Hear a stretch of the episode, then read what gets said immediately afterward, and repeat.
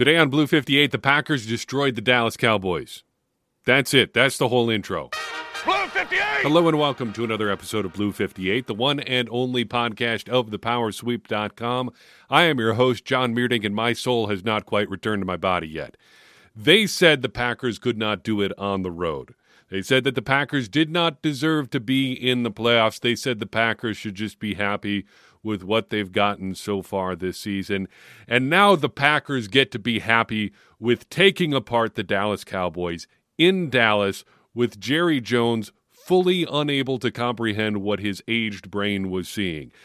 I know they said a lot of those things about the Packers because I said a bunch of it. I don't regret saying it because it felt true at the time. The Packers should be happy with what they'd done to this point. The Packers were going to have a tough time doing it on the road. And you know what? They went out there and they did it anyway. They went out there and they did everything they had to do to beat the Dallas Cowboys. We said Jordan Love had to play like a star. He did. He was very nearly perfect so close to being perfect that it took one incomplete pass to take literal quarterback rating, passer rating, excuse me, perfection away from him. We had to have Aaron Jones play like a star. He did, his fourth straight 100 yard rushing game. We had to have somebody else step up on offense. They did. It was Romeo Doubs, out of nowhere with one of the greatest performances statistically in Packers receiving history. More on that in a second. We had to get some big plays from the Packers defense. We did. Jaire Alexander playing on one foot intercepts Dak Prescott deep in Cowboys territory. Darnell Savage comes out of nowhere with an interception, returns it all the way for a touchdown. There were times today where I could not feel every part of my body because I was so excited. There were times when I just assumed the next play was going to be a touchdown. There were times when I was making incomprehensible sounds as the Packers continued to score touchdown after touchdown after touchdown against the Dallas Cowboys. How does this happen? How do all these stars align so perfectly? How do I bring this level of energy to a podcast that is normally pretty stoic and reserved? I don't know. But I think it's pretty well perfectly explained by the Packers being young.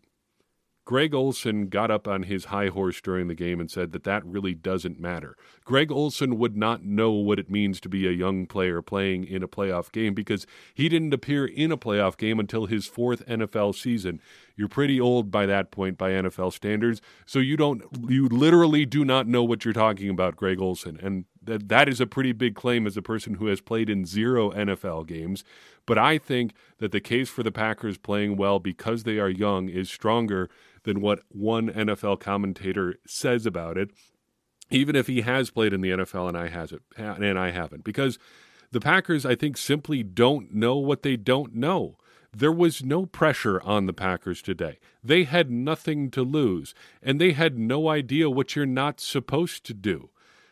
It's been said that winning is a habit, and unfortunately, so is losing. But what do you have when you've never played in a playoff game before? You've got no habits at all. You have no habits of winning or losing. You can just go out there and be who you are. And who are these young Packers? They have a talented young quarterback who is still figuring out what he is as a player.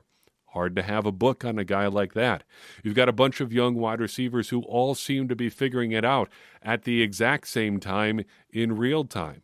Romeo Doubs figuring out who he is as a player. Jayden Reed figuring out who he is, Dontayvion Wicks, Christian Watson, Luke Musgrave, Tucker Kraft, all of them finding their place at the same time together.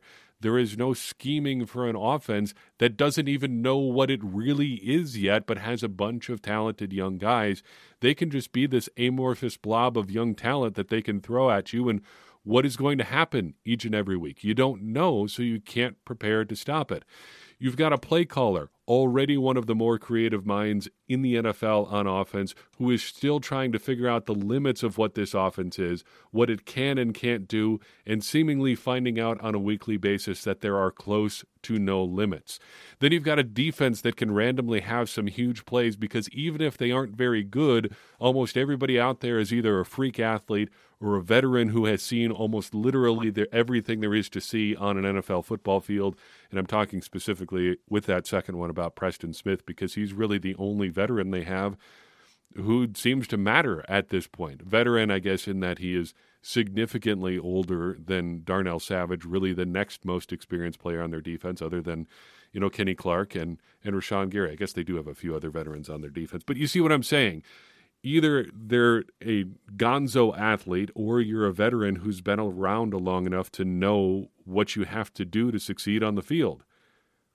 It all adds up to a team that doesn't appear to be afraid of anything and is putting it all together at the right time and is now going to be one of eight teams standing as they quest for a Super Bowl.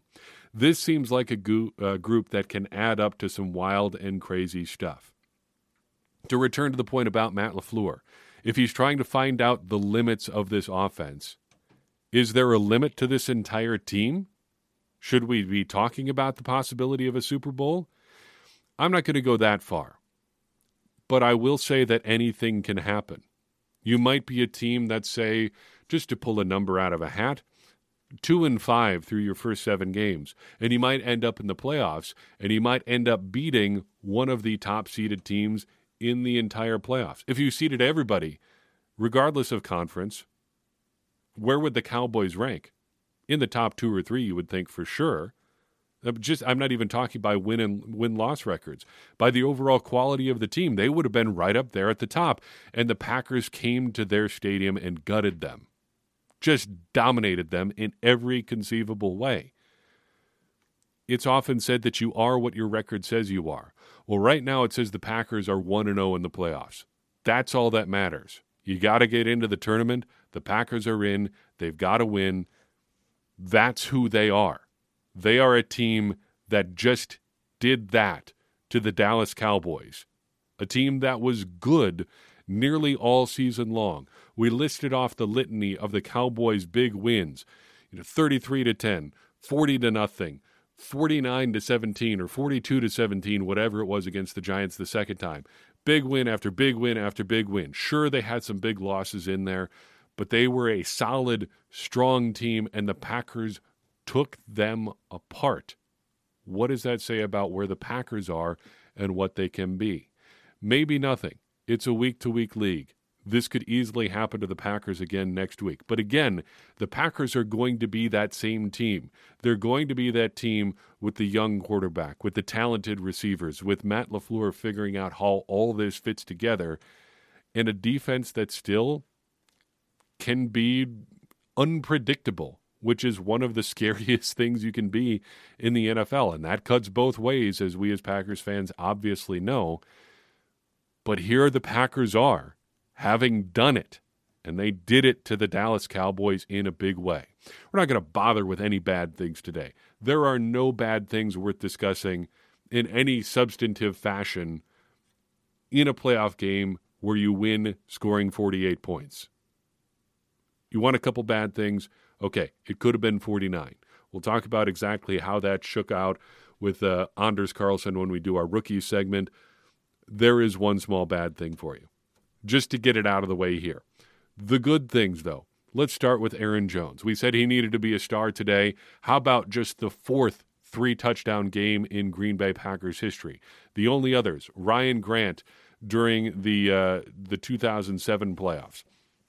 Randall Cobb during the 2016 playoffs, and Sterling Sharpe during the 1993 playoffs against the Detroit Lions. Until today, the only road three touchdown game in Packers playoff history. Aaron Jones, on his way to his fourth touchdown today, was pulled on the way down the field there. Emmanuel Wilson taking a few of his snaps. Romeo Doubs did up did end up getting the touchdown, and I'm glad that Romeo Doubs did because he was having a pretty spectacular um, game as well. He deserved to score a touchdown. Speaking of Romeo Doubs, just the third 150 yard playoff game, playoff receiving game in Packers history. Davante Adams had eight catches for 160 yards against the Seattle Seahawks in the 2019 playoffs. Jermichael Finley, six catches for 159 yards in that shootout against the Arizona Cardinals. And then you have Romeo Doubs today joining Davante Adams as just the second player in Packers history to have 150 receiving yards and a touchdown in the same game. Who was throwing the ball to Romeo Doubs? Jordan Love. Near perfect today, and was perfect by passer rating until the Packers put him back out there for a, uh, a series as the Cowboys tried to, uh, to to rally late. There had the incomplete pass to Tucker Kraft. Do you want to blame Tucker Kraft? Do you want to blame Matt LaFleur? I don't know. It would have been cool for Love to have a literally perfect passer rating in his first ever playoff game, but we'll have to settle merely for 157.2. More impressively, I think, though, than just the, the pure numbers there, was that it felt like Dallas was really intentional with their pressure in this one. They were trying to get after Jordan Love, and he did not have a single bit of trouble with it at all. Seemed to know where everybody was supposed to be, seemed to know how to get the ball out and on time. Dallas finished with zero sacks and three quarterback hits, and Jordan Love could not have cared less about what the Dallas Cowboys were doing in terms of pressure because he was finding players left, right, and center despite people being in his place, the, in his face all the time. Romeo Doubs was the recipient most of the time. Dontayvion Wicks had a, had a great play, which we'll talk about a little bit later on. In fact, let's talk about it right now. I had this saved for our, our cheese curd segment at the end, uh, but I wanted to mention Love's heads up play that led to Wicks's touchdown there. So the Packers are driving in the second quarter, facing a second and seven after a Aaron Jones run on first down. Second and seven, Aaron Jones gets stuffed again. And what do the Cowboys think? They think, okay, third and long, third and seven is coming. We're going to sub. Jordan Love sees that happening, hustles everybody to the line. The Cowboys are in complete disarray. They might have had 19 players on the field at that time, Mike McCarthy decides to use a timeout. The very next play, Dallas brings pressure, but Love is prepared for it, using the timeout, putting that to good work, dialing up a great play between him and Matt LaFleur, hitting Dontayvion Wicks for a touchdown. And who is it that Dontayvion Wicks beat on that play? Stephon Gilmore, who we talked about in our preview as having been a one time presumed Packer, and just as importantly, a five time Pro Bowler two time All Pro. Yes, that's not what he is this season or anymore, but that is the caliber of play that Wicks beat on that touchdown play. Finally, the defense wanted them to take big plays, hoped that they would get plays on the ball. It felt like they did. They ended up with 12 ball hawks today, their second highest total of the season, tied for the second highest total of the season in a single game. The Darnell Savage pick, I think, is the perfect example of what we were hoping for from the Packers. Just needed someone to step up and make an unexpected play out of nowhere. But was it that unexpected? Just after the two minute drill, Cowboys are driving. Who are they going to be looking for? Probably CeeDee Lamb. He had made a couple plays on that drive. The Packers can sit back and hope that the Cowboys are going to bleed clock. But they didn't. They called an aggressive coverage there. Savage breaks hard on CeeDee Lamb's route, which is a dangerous thing because if Dak Prescott sees that you're breaking hard, he can pull it back and knows that he's probably going to have, you know, opportunities down the field. Brandin Cooks is not what he once was as a deep threat, but still no slouch in the speed category.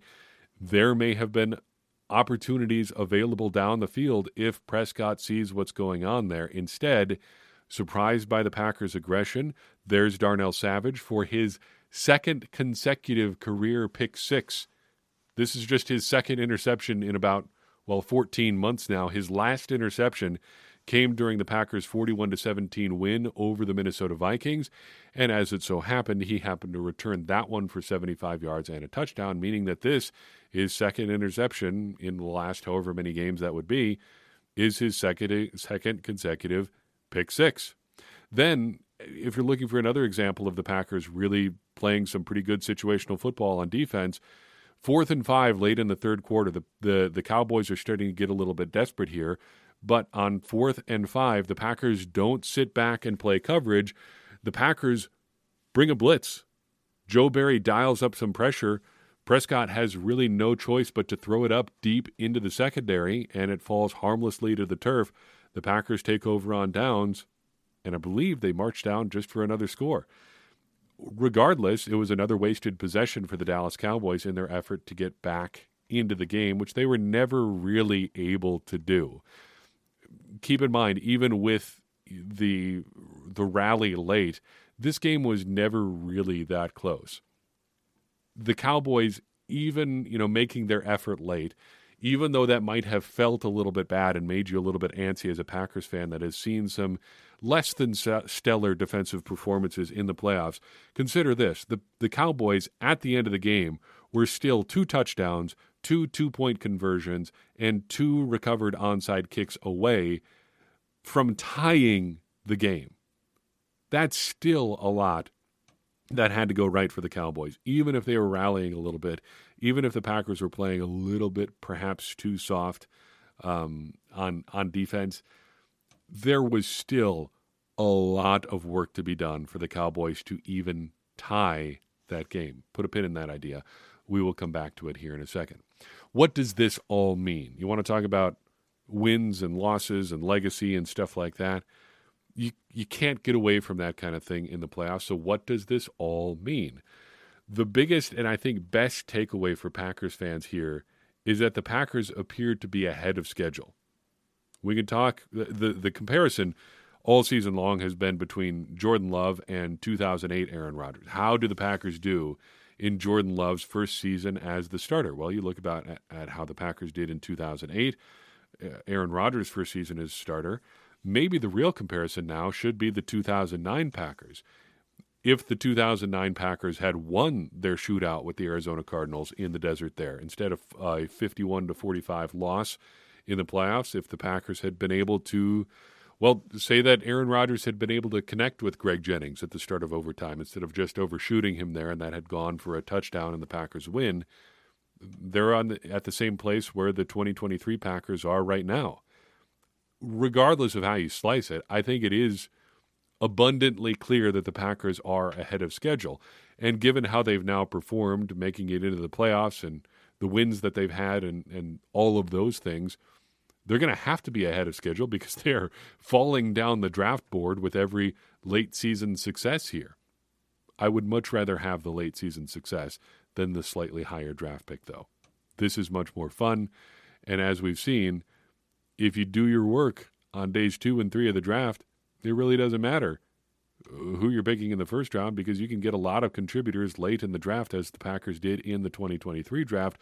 Oh, and Lucas Van Ness did something that no Packers rookie has done in quite some time today. We'll talk about that here in a second. But that's one thing that this win means. I think, secondly, it means that there's quite a bit of validation here for Matt LaFleur. Can Matt LaFleur coach without Aaron Rodgers? Can Matt LaFleur get all these youngsters on schedule? Can Matt LaFleur develop Jordan Love into a, a, a great player? Well, the Packers just put up 48 points in the playoffs with their offense clicking just about every time they touched the ball. And I didn't see Aaron Rodgers out there. And I didn't see Davante Adams out there. And I didn't even see David Bakhtiari out there. The Packers offense was humming, and it's doing so without any of the Hall of Fame track or caliber players that they had just a couple of years ago. That sounds pretty good to me. Matt LaFleur, I think, is making a very strong case for himself as one of the better coaches in the NFL this season. And then it could mean that Joe Barry is back. Look, I'm not saying it's a good idea. I'm not saying it's an idea that I would be in favor of. The Packers should go in a different direction this offseason. But as I've said before, we are in the end game for the Joe Barry returns to the 2024 Green Bay Packers situation. If you laid that out after the Panthers game as we did or after yeah, after the Panthers game, after the Buccaneers game, after the Packers lost, what does Joe Barry have to do? Well, get the Packers to the playoffs. Got to have some strong performances down the stretch here. Got to get a playoff win. They beat the Panthers. Defense didn't play great, but they won. They beat the Vikings. Defense did play pretty great, albeit against a pretty bad quarterback. Beat the Bears. Again, not such a great quarterback, but they held them to field goals only. Beat the Cowboys, and the Packers were up 32 at one point. The defense was doing something well for most of that game. in our hypothetical situation where Joe Barry heads into Matt LaFleur's offense, making the case for why he should have a job back, we're getting some data points. We're getting the sort of thing that a guy who can make a case for himself, as he's done with the Detroit Lions, pretty easy case when your father in law is the head coach, with Washington, now at the Green Bay Packers. Remember, Barry was the second choice, and he was hired, as Matt LaFleur said, after a, a series of con- conversations, a series of phone calls over several days where Barry convinced him that he was the man for the job. If Barry's got to do that again, it's a pretty convincing series of data points to say, look, when we needed wins, I was there. When we needed the defense to really step up, Jaren Hall and Nick Mullens couldn't get it done against us when we were playing the Minnesota Vikings in Minnesota. Justin Fields was shut down. We took CeeDee Lamb out of it for three quarters. He wasn't making plays until it didn't matter anymore. Look, I know that the it, it says that we gave up 32 points or whatever, but it didn't matter. That game is not as close as it looked. You can bring me back, Matt. I'm not going to do you wrong again. I hope that doesn't happen, but it at least has to be on the board now. We'll see what Kyle Shanahan has to say about that because the 49ers are the one seed in the NFC playoffs. The Packers are the seventh seed, meaning that they are headed to, to San Francisco no matter what.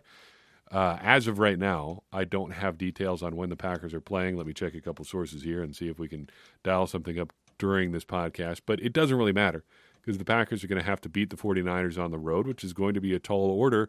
Maybe we should just go ahead and start counting them out right now, uh, just to get ahead of all that and make sure that we we know, um, you know, who's doubting the Packers as of. Uh, as of right now. So maybe we should just like collectively start doubting the Packers and see what turns out to be the case. Yeah, I'm not seeing anything about when the when the Packers game is going to be next weekend. Again, it doesn't matter. Uh, by the time this comes out, you know when it's going to be that I don't know when we're recording this. Doesn't matter. So the Packers are going to play the 49ers. Going to be a tough game, but um, look, they were two and five. Now they're in the divisional round. We'll take what we can get at this point, and we'll be more than happy with whatever comes our way. Look, to return to the intro, yeah, maybe we should have been happy with what the Packers got. Maybe we should have just been happy to be here in the playoffs. But you know what makes me even happier? Beating the Dallas Cowboys in Dallas. Let's talk about some rookies. A solid, solid performance from the Packers 2023 rookie class in this one. Lucas Van Ness today became the first Packers rookie to have a sack in the playoffs since Frank Zombo had one in Super Bowl 45. Overall, I think pretty good performance from Luke Musgrave in or from uh, Lucas Van Ness in this one. Luke Musgrave too, three catches, 52 yards, and a touchdown. The touchdown coming on the the tight end leak play, the tight end throwback play fantastic, fantastic design on that one. And discerning viewers will note that that was a callback to week one when he nearly scored on the exact same play, except he fell down. This time, he doesn't fall down, makes his way into the end zone. He made his way toward that end zone because, according to ESPN, he had 17.2 yards of separation at the time of the catch. Putting that differently, he was the most player any play or the most open any player has been on any reception in any game this entire season. No one gets as open as Luke Musgrave. And that one is largely due to play design. But still, we're going to credit with him for it. Uh, Jayden Reed, not a statistically great performance for him today. No catches on three targets. Uh, did drop one onside kick. Appeared to recover another. I think he got the second one. Doesn't really matter. Um, that the Packers were able to do what they did on offense without their not number one receiver, but most statistically productive receiver, says a lot about where the rest of this offense is. Tucker Kraft, two catches, 15 yards in this one. I said the Packers aren't afraid of anybody. He probably embodies that more than anyone else. He is unafraid of anyone. Today he's blocking Micah Parsons. A little over a year ago, he was blocking guys from Montana State and Holy Cross. The change that he has gone through over the last year of his football life is nothing short of incredible. And he looks like he could not care less about who he is playing against. He's just going to go out there and be Tucker Kraft each and every play. Colby Wooden, one solo tackle, two assists. Nothing spectacular from him today. That's fine. You can get by with workman-like performances uh, from your day three rookie defensive lineman. Uh, Sean Clifford got a series before the Cowboys tightened it up a little bit. Shame for him. Would have liked to see him get a little bit more playing time and preserve Jordan Love's perfect passer rating. Still can't have everything. Uh, but hey, He got to play in a playoff game. It wasn't his fault that the Cowboys were moving the ball against Joe Barry's defense. Um, just glad that he got to play. Dontayvion Wicks, two catches for 25 yards. The touchdown, a thing of beauty. Again, beating Stephon Gilmore, five time Pro Bowler, two time All Pro, to get it. Not too shabby. Karl Brooks, two assists on tackles and a quarterback hit today. Anders Carlson missed a PAT, but otherwise good in a pretty busy day at the office uh, for the Packers' young kicker. That missed point after, though, did loom fairly large down the stretch because even as tight as it was, and we've said not very tight, 16 points still requires two touchdowns, two two point conversions, and a couple recovered onside kicks to again even tie the game. But had it been 17 points, you got to add in one more possession there. It makes it even harder than that already pretty tough hill to climb there for the Dallas Cowboys. The sort of mistake that the Packers are not going to be able to afford, I suspect, against the San Francisco 49ers. Carrington Valentine was running with CeeDee Lamb a lot today. Seemed to battle him pretty well, and I think any success for a day three rookie against Lamb is a win for the Packers defense, who are basically just hanging on for dear life at this point in the secondary. Got to do what you can. Anthony Johnson played, had no recordable stats in this one, at least as as of our recording. Zayne Anderson was getting some actual snaps with the Packers defense down the stretch, and I have no idea what that is about, but it doesn't seem like a good sign for the overall state of the Packers' uh, safety room. Uh, Malik Heath, a healthy scratch today, as was Brenton Cox. Uh, ben Sims was out there a bit, no stats, but was active. And then Emmanuel Wilson, in his return to the active lineup, um, he was active in Week 18, but just got no carries. Today, he was active and getting carries ahead of Patrick Taylor. Don't know exactly what that is about. I would have assumed that Taylor was the de facto number two guy, but when the Packers needed backup running back snaps, it seemed by and large they were going to Emmanuel Wilson in this game. Is that a trend? Is that an indicator of things to come? I don't know. Just file that away as a data point. Let's send you on your way with a couple of cheese curds, and then we'll be out of here to, well, start the Victory Monday celebration a little bit early. Put it that way. Uh, I have a long-standing rule in terms of uniforms that is pretty, pretty succinct. If you wear white at home, you deserve to lose. I think teams should wear their best uniforms at home. You should look your best for your home crowd. Most of the time, that is your green, or well, in the Packers' case, it's their green uniforms. But in most cases, it's going to be their your colored uniform uh, not your road whites. If you wear your whites at home, I think you deserve to lose. And that would mean the Dallas Cowboys deserve to lose each and every game. And I, I can't imagine many Packers fans uh, really have an issue with that. But the Cowboys wore white at home today, went with the whiteout theme for their crowd, and they lost. A pretty classic, pretty good looking uniform matchup, I have to say.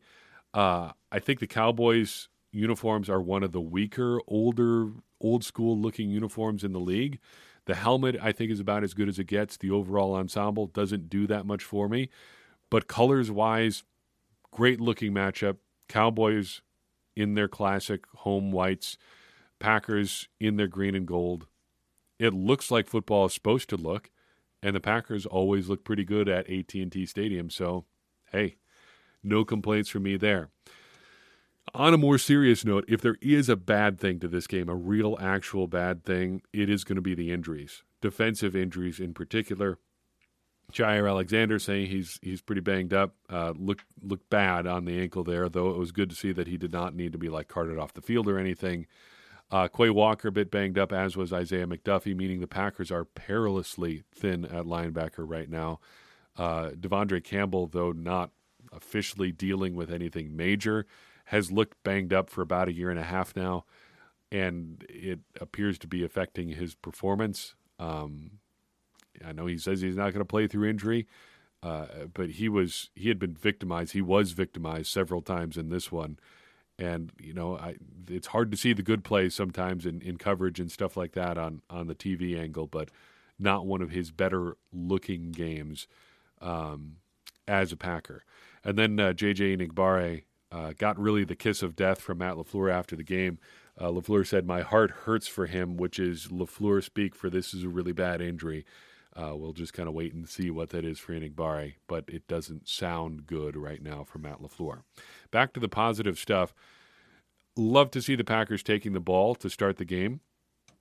Really set the tone early, but also nearly started in disaster. Cast your mind back to the start of this game. First play, Aaron Jones gets stuffed. Second and 10, Jordan Love is sacked. Big problems for the Green Bay Packers, but the officials come in to save them. Illegal contact downfield. Uh, Dontayvion Wicks got absolutely mugged uh, in the secondary. Packers are bailed out. First and 10, Jones is stuffed again. Second and 12, though, here comes Romeo Doubs with the first of many big plays on the day.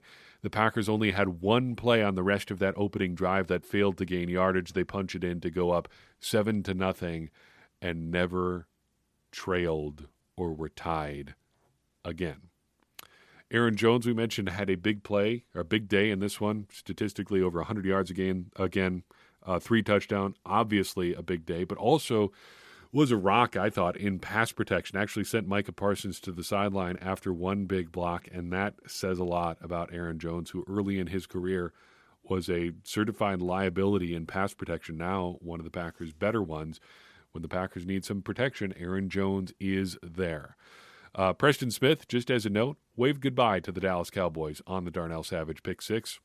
Always nice to see a little bit of gamesmanship there, um, and just just funny too. It's funny uh, to see 275 pound Preston Smith parading down the field, waving goodbye to the Dallas Cowboys as Darnell Savage sprints off for six points.